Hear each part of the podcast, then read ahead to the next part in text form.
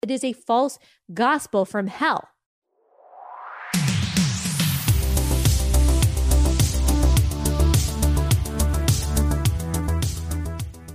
Allie Beth Stuckey was 27 when she made the following video. She makes a living as a conservative commentator and has in the past worked as a CrossFit instructor, loan officer, and has even appeared on Fox News. While she majored in communications, she is somewhat of an amateur theologian. And of course, she has a book on the way. No matter what you might say about Allie, you cannot deny that she has a passionate point of view. Let's have a look. Today, we are going to talk about the prosperity gospel. Um, let me just be really clear. The prosperity gospel isn't just an imperfect gospel. It's not just an incomplete gospel. It's not just a decontextualized gospel. It is a false gospel from hell. It is from Satan. And if you believe it, you will not find Christ. I love this. It is not decontextualized gospel. It is a false gospel. And if you believe in it, well, she says you're basically going to hell. Those are pretty strong words. And I think that is my problem with this video and others like it. It creates a us versus them mentality inside the body of Christ. And I think it does it for all the wrong reasons. Unfortunately, this us versus them permeates our culture. As a marketer and a product manager, I understand exactly why you do this. In a sea of muddled messages, you must take a strong stance if you want to build a following. And Allie has done just that. Her background as a conservative communicator has taught her well. I'm just not sure that Christianity should be played like that. Allie takes a strong stance that if you believe the quote unquote prosperity gospel, you will not find Christ. And to some extent, she's probably correct.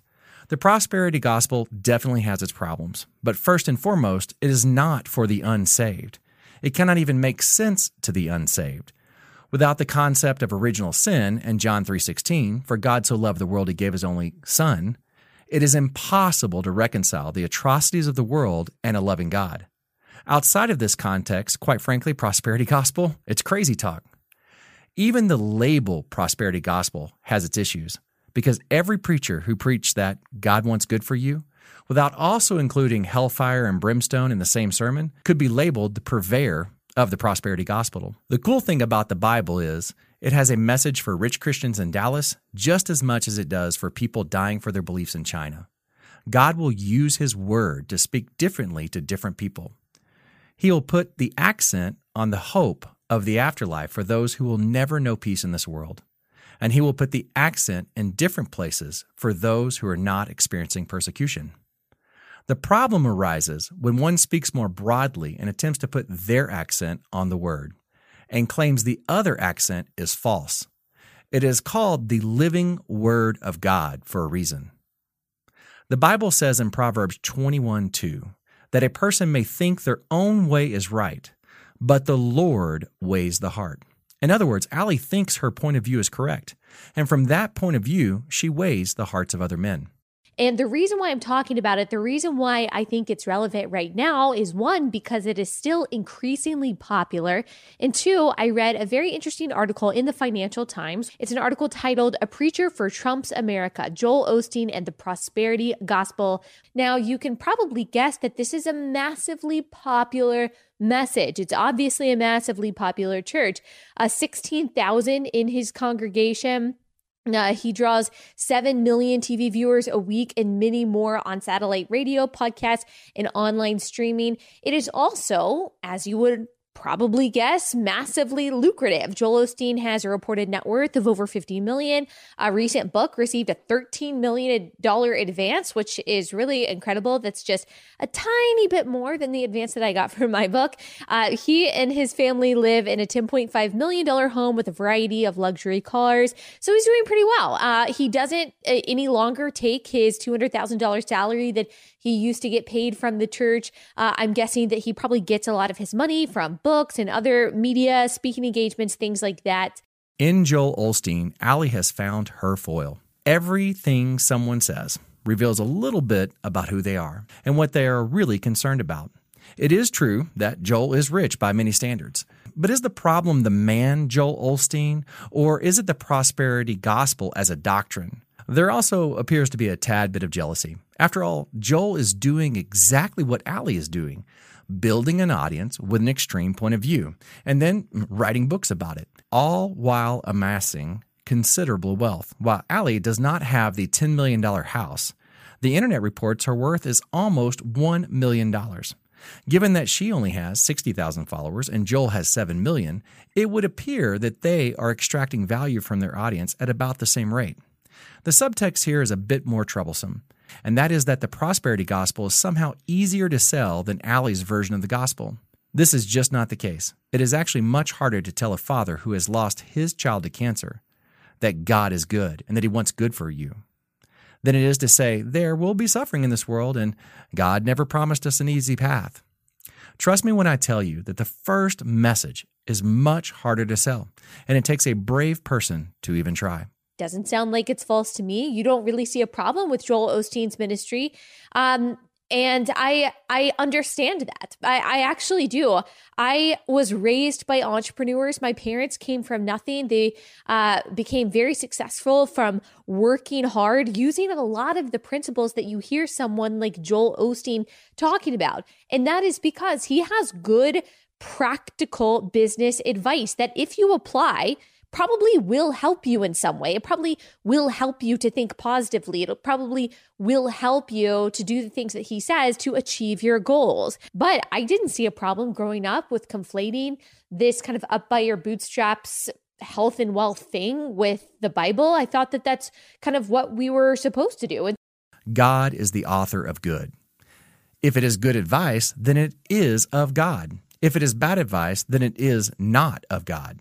There are many listeners who will disagree with me in this regard, but I challenge them to really think it through. In Matthew 7 17 through 18, the Bible says, likewise, every good tree bears good fruit, but bad trees bear bad fruit. A good tree cannot bear bad fruit, and a bad tree cannot bear good fruit. There is no such thing as conflating good advice with the Bible, because only good advice comes from the Bible. Everything that is not God is not good and thus will produce bad advice. Here again, the problem is in the subtext that somehow business advice is separate from spiritual advice. Advocating this point of view advocates for the disintegrated life. It allows us to compartmentalize our business lives, our home lives, and our spiritual lives. It is dangerous to make this differentiation because we will begin to see business as something different or less spiritual than church or prayer, but it is not. The Bible says in Proverbs 4:23, "Above all else, guard your heart, for everything you do flows from it." And everything means everything. The work you do, the sports you play, the prayers you pray. These are all spiritual acts that flow from your uh, heart. Uh, God, they would say, is a good father. Therefore, like any good father, it makes him happy to do good things for you, to do nice things for you, to give you abundant blessings. Uh, like any good father, they say he does not want you to suffer. He does not want you to go without. He does not want you to be miserable. He wants you to be happy and healthy. He wants you to live in abundance, to live in optimism. God wants you, they would say, to be successful in your job. He wants you to be rich. He wants to expand your territory and give you more influence. He wants you to be self confident. He wants you to even be fit and to feel good and to feel good about yourself and your body. I think the best way to think about these statements is to remove the condescending tone and invert them. God is a bad father. He is sad when you do good things. God wants you to suffer. God wants you to go without. He wants you to be miserable. He wants you to be sad and troubled by disease. He wants you to live in scarcity. God wants you to live in pessimism. He wants you to fail in your job. He wants you to be poor. He wants to reduce your territories. He wants you to have zero influence. He wants you to lack confidence. God wants you to be unhealthy and unfit. He wants you to feel bad and to feel bad about yourself and definitely feel bad about your body. This does not sound like a God, any kind of God I'd want to serve. In fact, it sounds like the opposite of God. It sounds very much like the devil himself. Here's the problem that I had to realize. So, that is not the gospel. Uh, God wants you, by his grace, to come to faith in Christ and to follow him. Period. God wants you to come to faith in Christ to follow him. This is an absolute statement of fact. But what does it mean? Luckily for us, Jesus was asked. And he responded in Mark 12, 30 through 31. Jesus says, We are here to love the Lord your God with all your heart, with all your soul, and with all your mind, and all, with all your strength. And we are to love your neighbor as yourself. According to Jesus, there is no commandment that is greater than these. However, this is far from a period. As you can see, there is a lot left up to us. What will your vocation be? How will you raise your children? What will your legacy be as your life is reflected in the, in the generations that will follow you? God did not create man to be saved. We must be saved because of original sin. But when Adam was created, he was created without sin. At that time, there was no need for the sacrifice of Jesus because there was no sin to be atoned for. Yet God still made man. Why? Why was man made? Salvation in Christ returns us to the relationship we had with God before the fall. We still live in a fallen world, and that introduces a lot of complications that Adam did not have to deal with. But the relationship between man, you and me, and God has been restored. In some sense, we have been returned to our original mandate. What is this mandate? Well, in Genesis 1:28, God tells us, "Be fruitful and increase in number. Fill the earth and subdue it rule over the fish of the sea and the birds of the sky and over every every living creature that moves on the ground. We are meant to be rulers and creators. Just as Father delights in the creation of his children, so too God delights in our creativity and work. Why else did God give Adam the task of naming the animals?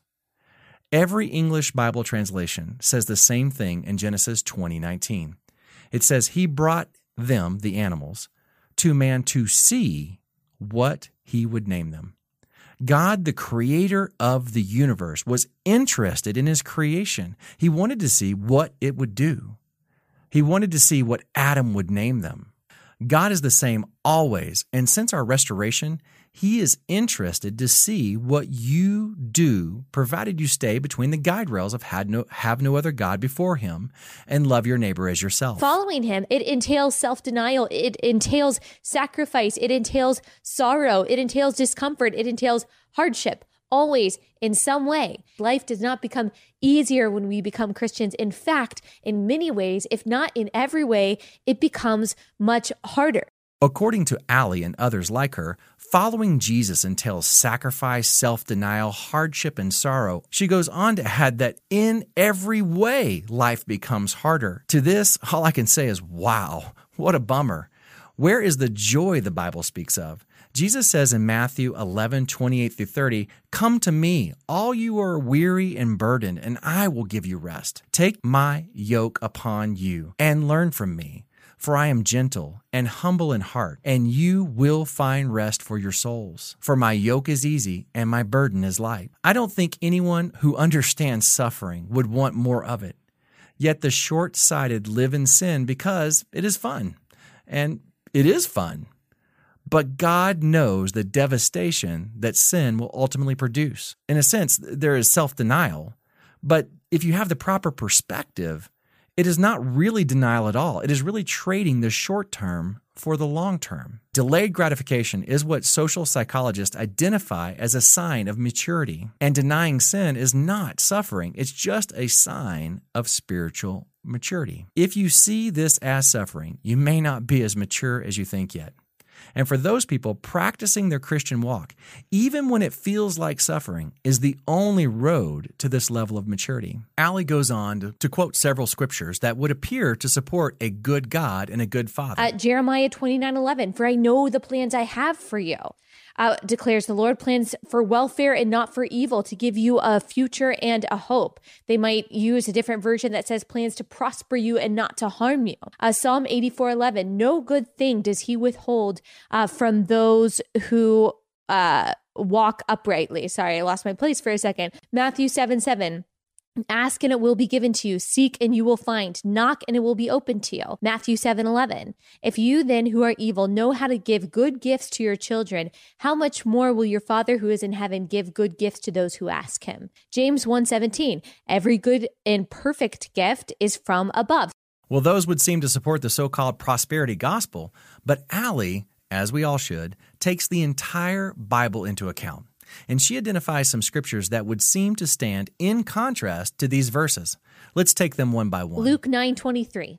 And he said to all, If anyone would come after me, let him deny himself and take up his cross daily and follow me. Man, this is a great verse, not at all at odds with the idea of a good father. Perhaps the most common metaphor for those here in the US, home of the supersized meal, can be found in the idea of dieting. To lose weight and be healthy, you must deny yourself fake food engineered to make you love it. Think of this as sin. It is engineered to look good and to provide instant gratification, but it must be denied. Mm, this will be hard at first, but the more you fall in love with God, the more you love His people and His commandments.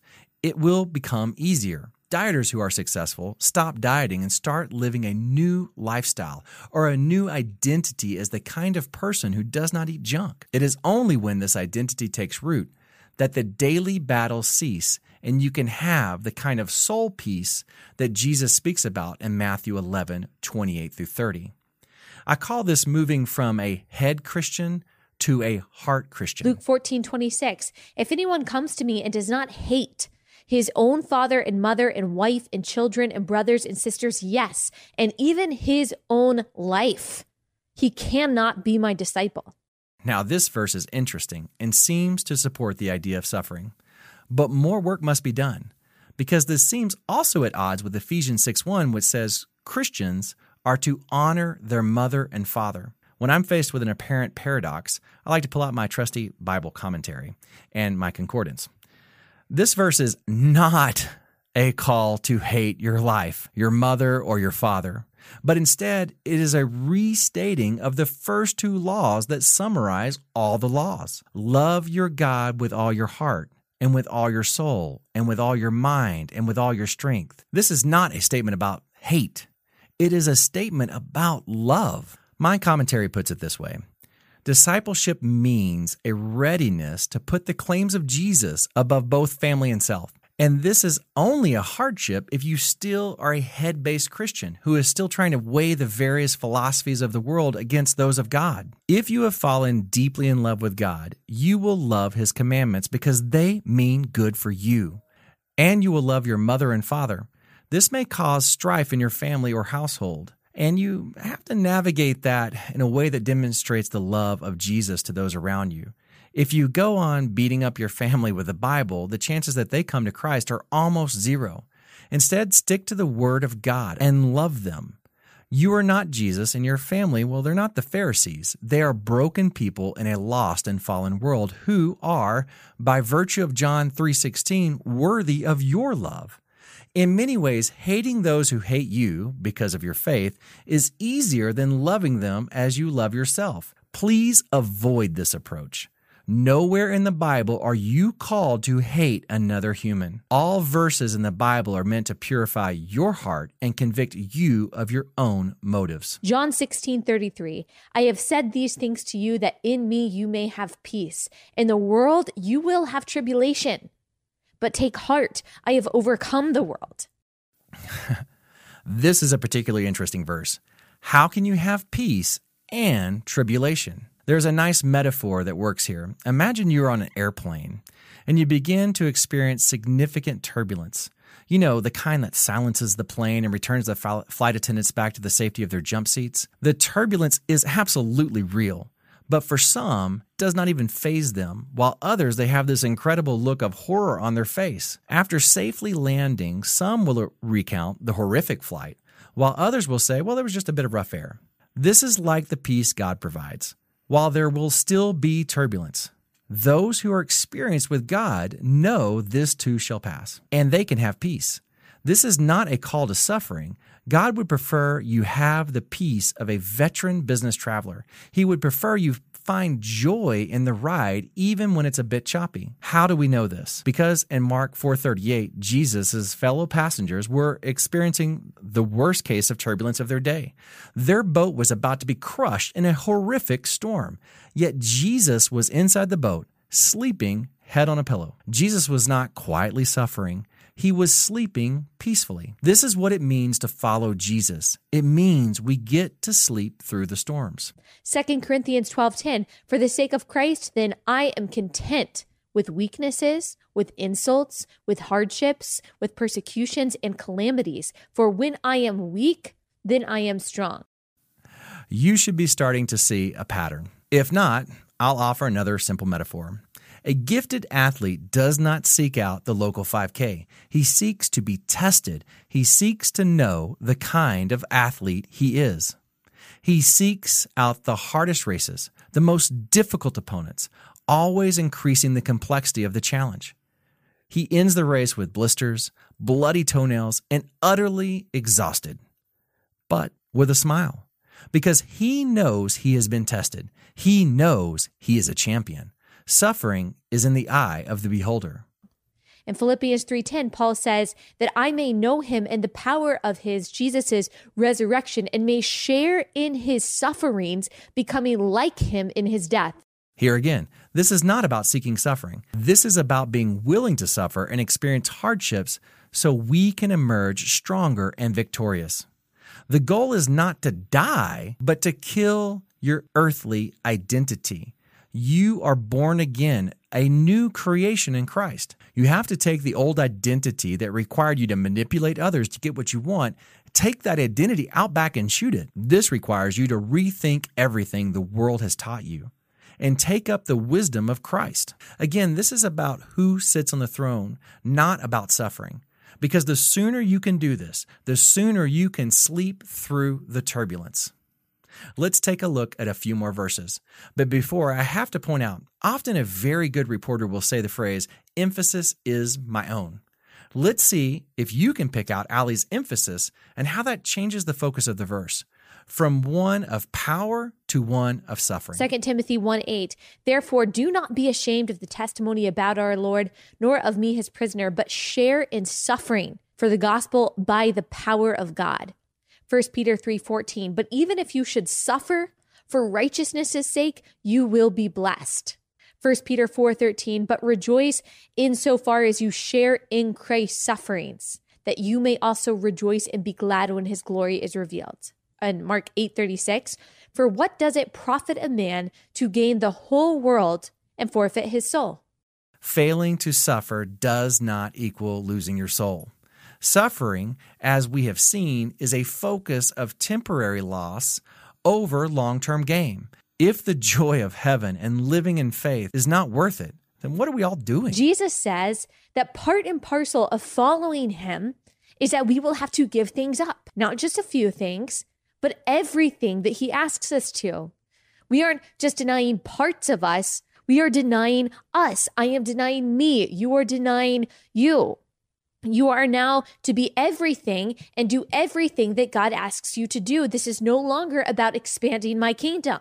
This is no longer about making myself great. This is not about me at all. This is about Jesus. My life is about Him. Your life is about Him. Your life is about making Him great.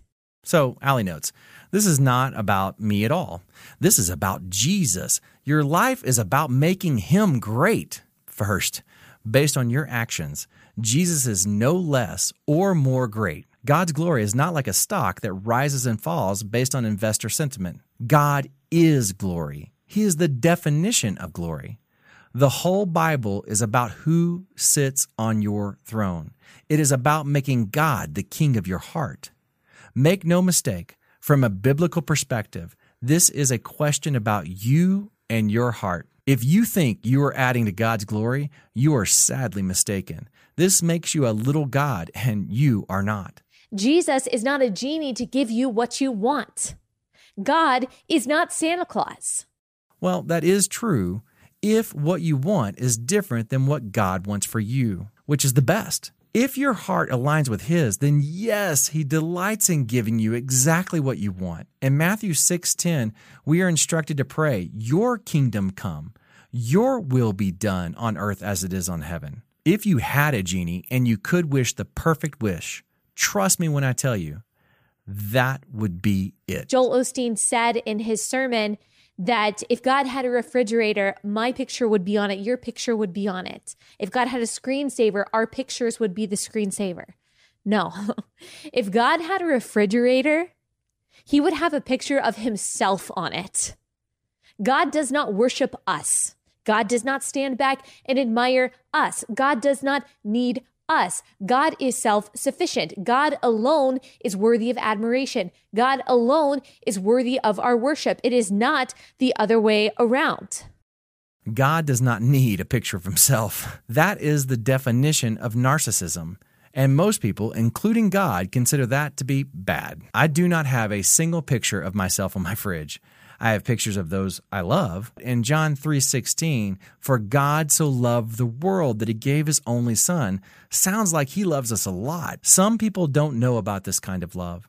And if a metaphor about a fridge helps them, then I'm all for it. So how then does Allie reconcile the suffering she sees as mandatory with the favorite verses of the so-called prosperity gospel? Could it be could it be that these things that are promised to us, this prosperity that is promised to us is eternal prosperity rather than temporary prosperity? Could it be that God guarantees uh, us eternal glory after this life, not worldly comfort? She falls on a familiar trope. It must be eternal prosperity and not earthly prosperity, eternal glory and not worldly comfort. But for her, what is not in question is the necessity of the reward. She also seems to believe that this reward is a guarantee. It would appear that the damnation she is convinced about is not about the reward, but about the timing of said reward. If you believe that this reward is immediate, then you're going to hell. If you believe that this reward is only after death, then you are holy and good to go. The ironies here are many, not the least of which is the concept of eternity itself. Eternity is forever and it has already begun. The moment you accept Christ, you have entered into a kingdom that is eternal. Eternity does not just begin when you die. Dying is just a mile marker on the highway that is eternity. The rewards that matter are available to you now. The peace, the confidence to act boldly, to go forth and multiply, and to rule over the kingdom and influence God has entrusted to you. These are all things you can do right now. So much of what I, on a daily basis, need to work on and get better at through the power of the Holy Spirit. So I'm not speaking as someone who has come even close, come even close to perfecting this in my life, but I am telling you what the Bible says and what the Bible says about the things that we have and how we should learn through his wisdom and through his power to use them. That means we do not pursue being rich. We do not pursue being famous. We do not pursue having everything the world tells us that we need to be happy. We pursue Jesus and we are glad with whatever he chooses to give us. So I showed this video to my wife, and she made an astute observation. Perhaps this message is weighing on Allie's heart because it is what God is trying to speak to her. It is a message for her, for her walk. By the world standards, she is a very wealthy woman living in one of the wealthiest cities on earth. Perhaps this is the message she needs to hear. Living like that in a place like that, the devil may be using prosperity to lure her away from God. As a result, she is on guard when she sees a message of prosperity. She's on high alert, noting to herself that even if God took all this away, I must remember to still love him. But the Bible has to work for everyone. It has to work for the wealthy Christians in Dallas, and it has to work for those people in China fighting for their lives and their religions. As a result, God never changes his word, but he moves the accents around and he convicts the human heart. I've been poor. Look, my, at times my mom had to choose who ate in the family and who did not. Trust me when I say our prosperity was not sitting on the throne of our hearts, our hunger was. And a message of hope, manna, daily provision was exactly what we needed. It was what many people who are living in places that are as close as we may ever get to hell on earth. For these people, a little promise of provision can go a long way. On a final note, you may be wondering who should you listen to and what can be said? The answer is simple listen to the Bible. Say only the things that can be said in love. Jesus met a lot of sinners, he loved them all. He hated false teachers, but we are not Jesus, and only He can weigh a man's heart. Joel certainly leaves some things out of his message, but he is not the church. He is a church. And I will never endorse a man or a particular church. They are all fallible institutions, poorly executed by humans. I encourage everyone to listen and verify what's being said with the Bible and listen to what God is laying on your heart. God will place the accents where you need them. It is called the living word of God for a reason.